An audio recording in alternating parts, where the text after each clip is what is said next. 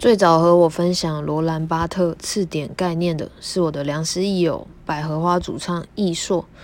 当时我听了，我的心底一惊啊，就是这个，也不怪乎他是个次点天才。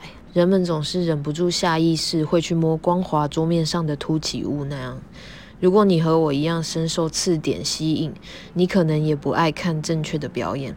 对我来说，我经常会因为看见啊，正确只能带你走这么远而感到乏味，剩下的路必须得成为自己啊。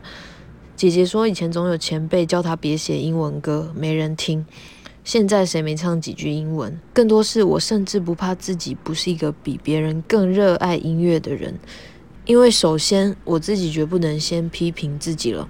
我们小时候都买参考书，可是参考点不能乱买，不要因为别人都怎样，所以你要怎样，拿去退货。听着，你跟别人不一样，这不是很棒吗？